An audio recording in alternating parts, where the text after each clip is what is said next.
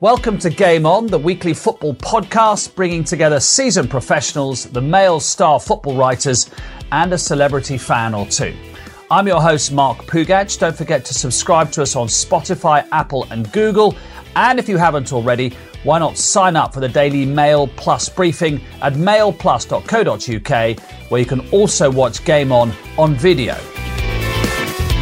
Hello, I'm Mark Pougatch, and welcome to Game On, the weekly football chat show from Mail Plus. So, England might not have beaten Scotland, but they are through to the knockout stages of the Euros, and for the first time since 1966, they didn't concede a goal in the group stages. But Scotland are out, Wales are through. Joining us to talk about all that, the former England defender Danny Mills, the Mail's chief sports writer Martin Samuel, and deputy chief sports writer Ian Herbert. Hello, everybody. Hope you're enjoying the Euros. Hope you're well. So England through, Wales through, uh, Scotland go out. Danny, what what are your feelings on the group stages? It was quite weirdly surreal in a way for England because it was quite calm. I know there was a bit of hoopla over the Scotland game, but England have won the group and haven't conceded a goal. What are your overall reflections on it? it realistically, uh, job done. Uh, performances haven't been amazing, but seven points, no goals conceded if you would you've taken that at the start of the tournament? Without a shadow of a doubt you would. And it's about building into a tournament. The problem is with england it's always feast or famine. You know it's always it's coming home or the manager should get sacked. You know there's never okay we're into the knockout stages let's deal with that. Portugal won the tournament without winning a game in 90 minutes never won a group game. You know Spain lost their opening game of the World Cup when, when they won it. It's not about the group stages get out of the group with as, as few injuries as possible, in decent shape, and then and that's then where it starts. It's no different from the Champions League. You know, we get some really dire games in the Champions League at times and some strange results because it's about getting out of the group, and, and that's all you've got to do. Martin, it's halfway stage at the Open Golf, isn't it? At Royal St George's, England are cleaning their clubs in the clubhouse, going, "Okay, that's mm. fine. We're still in it. We're not out of it. Now, now we go." Yeah, I mean, I, I, I, thought the reaction to last night's match was quite strange, really, because they played well in the first half, not so well in the second. But actually, the only people who really cared where England finished in the group, obviously the team want to win, Gareth wants to win. The only people it really, really mattered to is anyone who'd seen a Russian visa form and knew what we were going to have to do to get to Copenhagen and St. Petersburg, which is pretty much, it was shaping up to be impossible. So I can assure you the entire press box were far more, you know, we've got to win, got to win, got to win. If any neutral was looking at that group, there's no great intrinsic advantage in, in, in winning the group um, apart from you stay at Wembley for one more game. It, you know, you you might have a weaker opponent in the in the last sixteen. You might get a stronger opponent in the quarterfinals. It was one of those classic Champions League groups. You know, Arsene Wenger used to say it doesn't matter whether you come first or second. Now, having been knocked out in the last sixteen for about the last five years that he that he played, he probably should have tried to come first a little bit more. I thought they didn't do badly last night. I mean, I think that to be one of only three teams left in the tournament that haven't conceded a goal, and one of them has still got their third game to play, Sweden. So I was listening to Mourinho yesterday, and, and I still think Mourinho, whatever people think of him, is one of the best tactical coaches around. And he said, you know, okay, Scotland played better than they will ever play. It was the best game that they'd ever played. They didn't win the game. And towards the latter stages of that, you know, Gareth decided, you know what, I'll take off Harry Kane, I'll put Rashford on, I'll take off other players, and I'll make sure we don't get beat. Because, mm. you know, you get to say, we go, hang on, four points after two games, that's the right thing to do. Similarly, last night, you know, you go out, you're winning the game, you've qualified, so job done, and then you can start to make changes. You can bring players on, give them a few minutes, freshen up the squad, managing that squad. And I think, again, you know, that's been done very, very well. But but again, it's all about oh, we didn't play well, we didn't score four goals, we didn't do this, we didn't play great attacking football all the time. It's not about that. You you don't go through a tournament and you don't win a tournament playing great in every single game. You cannot play great for seven games in a row. Gareth Southgate rested Phil Foden because he is on a booking.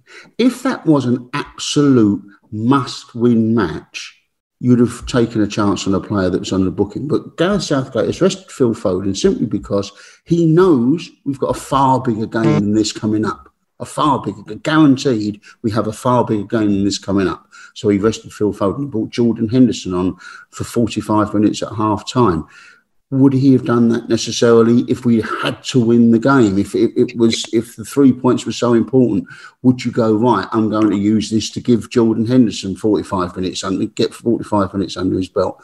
Again, probably not. So there's this, there's this sort of weird push and pull between what people are demanding of England and the reality of the situation.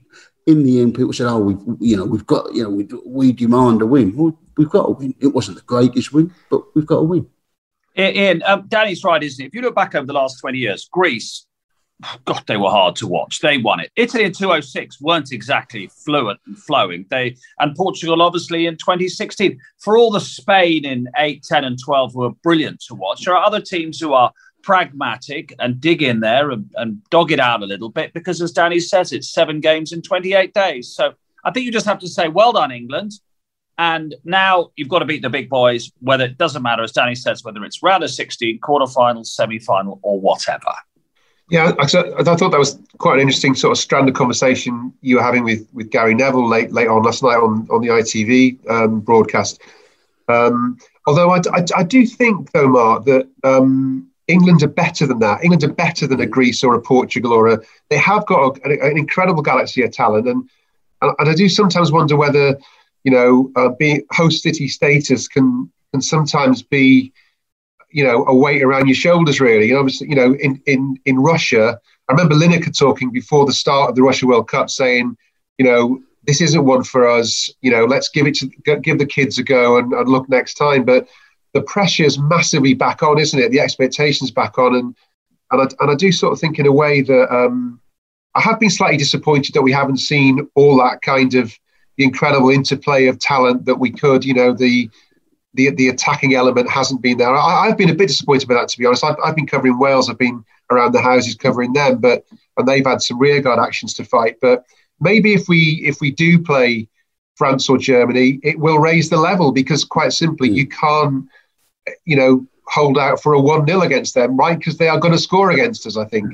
Yeah. I think you get this element of I can remember in 2006 when England weren't uh, the, the, greatest in Germany, and people would come into the media tent and say, "Oh, no one will, you know, no one will mind if we win the World Cup playing playing badly." And you used to think to yourself, "No, you can't win the World Cup playing badly. You can you can have stretches that are underwhelming, but sooner or later you've got to turn up." You've got to mm. actually turn up, and England have got to start turning up now in knockout stages. You can get through a group you can ease yourself into a tournament. We always admire Germany when they do it. I don't know what, you know, when we do it, everyone goes nuts. It was the same actually in another World Cup, uh, the Rugby World Cup in 2003. Everyone was going mad about how England were playing or, or, or, whatever, you know, and you're thinking, well, when Germany do this, when they ease their way into a tournament yeah. and save their best performances for the bigger games later on, everyone thinks they're, they're geniuses. And that's in many ways what England did um,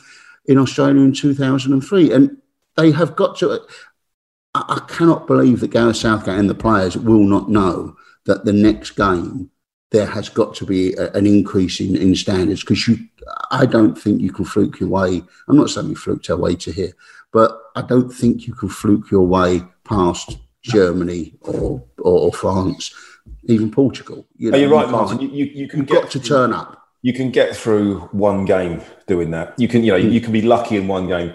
You're not going to be lucky in the next four games. No, to you've got to turn up. You, have got to have something special to do that. Martin, we should have a word about Scotland.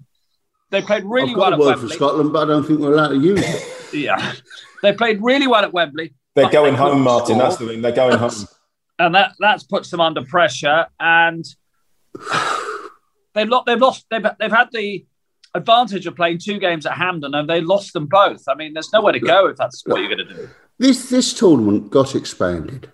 To, to 24 teams for money. Scotland, the Scottish FA were one of the big drivers of, of, of expanding the tournament to 24 teams.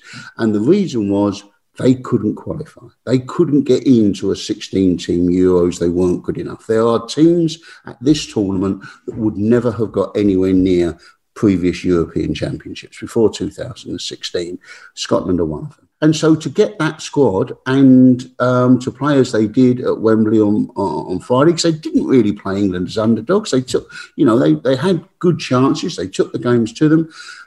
That that was great. And and but the hope I would have imagined for people following Scotland was that you build on that and then you do something more in a tournament. But actually, in the end, it's just become another tournament where it's all about oh, we went to Wembley and got a nil-nil draw okay, you know, fair, fair enough. But but as you say, the two games at the two games at home must have been a crashing disappointment for them because everyone, when England beat Croatia, everyone was telling, you know, eh, the, the narrative was Croatia are old and past it, and uh, we've only beaten them one 0 and then they go go to Scotland and they win very convincingly. And Luka Modric turns out can play football. Who would have thought it? And um, you know, and, and so look. They've got the result of a team that came through the playoffs into the tournament. The tragedy for Scotland, because I, I, followed Wales in a couple of tournaments, and um, I mean, they I, was with them in, in Baku, and you know, there's another small nation. Obviously, obviously they got Bale and Ramsey. They're good enough to be there, if you yeah, know what I mean. But, but in terms of the luck, the luck of the draw. So you know, uh, they were really lucky against Switzerland. Yes, deserved yes. to win that game. No. You might remember in 2016 they were, they were very lucky against Slovakia. Ben Davies effectively blocked off the line. Yeah, yeah, and, yeah. and also in for Wales in those two tournaments, you know, they've not been at home. And I think that's been an advantage in some ways. You know, the red walls travelled, there's been a little bit less pressure. And I don't know, I mean, in that Czech Republic game for the, for the Scots, I mean, there was some, you know, there was some great moments. moments for them. They had some chances. They looked like they could, but, and then Schick scored that goal. So it's, I suppose, I suppose there's an element of luck, you know, to be more in their defence, there's an element of luck about it as well. You know, the luck of a tournament. I don't know. You know, it could have. Ian, you, you, Ian, you've been watching Wales. They've got some gold dust. They've got Bale and Ramsey. Scotland do not have yeah. an equivalent of Bale and Ramsey. So when you've yeah. got two, when you've got two players like that, everybody else can fall into line and do their best, thinking we've got somebody on a different level to the other nine of us. To be blunt on the pitch, who can do something. Scotland don't have that situation. Yeah, there's something quite interesting and, and, weird about Wales, though, which is they've got these, you know, these bunch of players who can't get into their club sides, you know. Mm. So, like Danny Ward, the keeper, the his last uh, leagues, his last league start was the 27 Championship playoff final, and Joe Morrell can't get in the league. The, the, the, whole t- the whole team Ian, is, is almost like a group of misfits, isn't it? Yeah, if yeah, you yeah. Through, if you go through every single player, but no, none of them are really playing exactly. Yeah. It's yeah. like you know, it's and all of a sudden you've thrown them together, and and maybe it's that sort of not the underdog, but they all come together and go right. We've got a real point to prove in this. You know, when you think I think that's totally right, Danny. Yeah. Bale hasn't played, Ramsey hasn't played, the keeper hasn't played. You know, Joe Rodon can't get in. You know, he's had to go out and all these players that have to go out on loan because they're not good enough to play at their clubs suddenly yeah. get together at Wales. Yeah. And bring a performance together. Daniel James has hardly played, you know, at Manchester United. Yeah. But you're right. The, the, difference between Wales and Scotland is they have that little bit of stardust. They have Ramsey, they have James, they have Bale that on their day can score goals. Scotland don't really have that threat. Hence, yeah. they've only they've only scored one goal. Yeah, and, and uh, Wales would have got Wales would have got to either of the previous uh, this European Championship and the previous one. They would have got there in a 16 team format. They did enough in their qualifiers to to to be yeah. ranked amongst the 16 best teams in in Europe, as as Ian says. I mean, how they do it with you know, given the, the experience that some of their players are getting, is is is, is remarkable. And I think Bale might be a, a huge influence in that. I think it, it, really does make a difference to have your best player as such a sort of galvanising force within the team and to be so into it as he is. I, I think that's that, that's that's huge for them. Ian, I feel a bit sorry for the Welsh because they're playing Denmark, and for obvious reasons, unless you're Welsh, or British, maybe everyone wants Denmark to win. It's actually a bit hard on the Welsh. Yeah, I mean, this has been the nature of the tournament really because they played yeah. they played Turkey and Baku. Basically, um, you know, Baku is like sort of Turkey on sea, effectively. Yeah.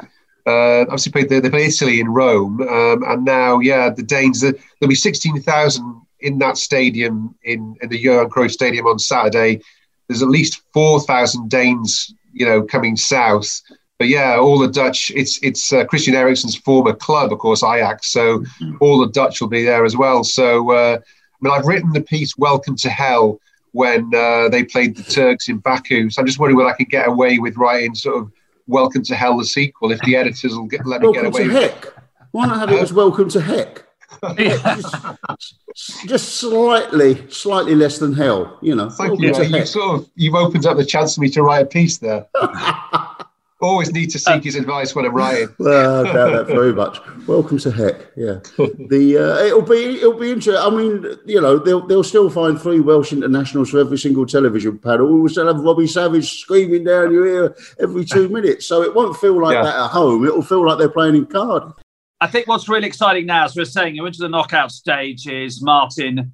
We've loved watching Belgium. Lukaku looks an absolute beast. And I've watched a lot of Italy, and even the Italian second team, which they were against Wales, played with the same tempo, the same shape, the same purpose. They still looked as mm. cool on the touchline. And you're thinking, wow, this Italian team, this, this, some really fascinating teams, and obviously France, Germany, and Portugal, that we're going to see now at the sharp end. Yeah, I mean, yeah. look, the, the, tournament starts now, doesn't it? The tournament starts now with jeopardy in the same way that the Champions League starts uh, as soon as you get 32 into 16, and then you can't make a mistake. And I know I keep banging on about the old European Championships, and I've got to let it go. But that was the great thing with the old European Championships that that you couldn't make a mistake even in the group stage. You you had to hit the ground running, and if you lost your first game, you better win your second. Otherwise, uh, that was it, and you, and you were going home. So um, we've now it will now have that feeling. It will now have that there isn't a safety net anymore. The, safety net is now gone. You, you've got to start playing, and so this is where the best teams turn up. This is where the best players turn up. Let's finish, Danny, with you. Played in uh, in a World Cup um, sharp end of the business quarter final. From the players' point of view, this sense of jeopardy now how does that affect your mindset? Now there is no safety net. Now it's literally on the line. This is where it's different um, and this is where the experience of playing champions league football or being in tournaments this is where it really counts. Because you know when you're playing group football or league football if you draw if you get beat it's okay. Because you go oh you know what? We played well. We've lost one game. There's another game next week. You know we go again you lose one game, you're out. That's it. You're on the plane home, um, and it's devastating. And it's that, you know, you go from, and I look back to 02, you go and thinking that you know we might make a semi-final of a World Cup, to 14 hours later arriving back in Heathrow, and no one cares. Um, you know, football's finished. You know, the, the tournament, the tournament's over. That's it. You know, and and that's how quickly it happened. So you're right that the jeopardy now is totally different and, and this is where you will see more defensive. If you go 1 0 up and there's, you know, half an hour to go, teams are not going to keep playing attacking football. They're not going to keep playing the high press. However much the manager is screaming at you from the sidelines, push up, squeeze up, the default is protect the goal at all costs because it's much easier to stop a goal going in than it is to score another one. So you can't help it. So it's all about mentality now. And, and I think, you know, and this is where, as I said, that experience of being in big competitions, whether that be Champions League, Europa League to an extent, or Euro Championships or World Cups, and playing knockout football time and time again, that's what counts. And that's it from Game On. We'll be back next week and every week via Spotify, Apple, and Google. That's it from me, Mark Pougatch. See you next week for more Game On.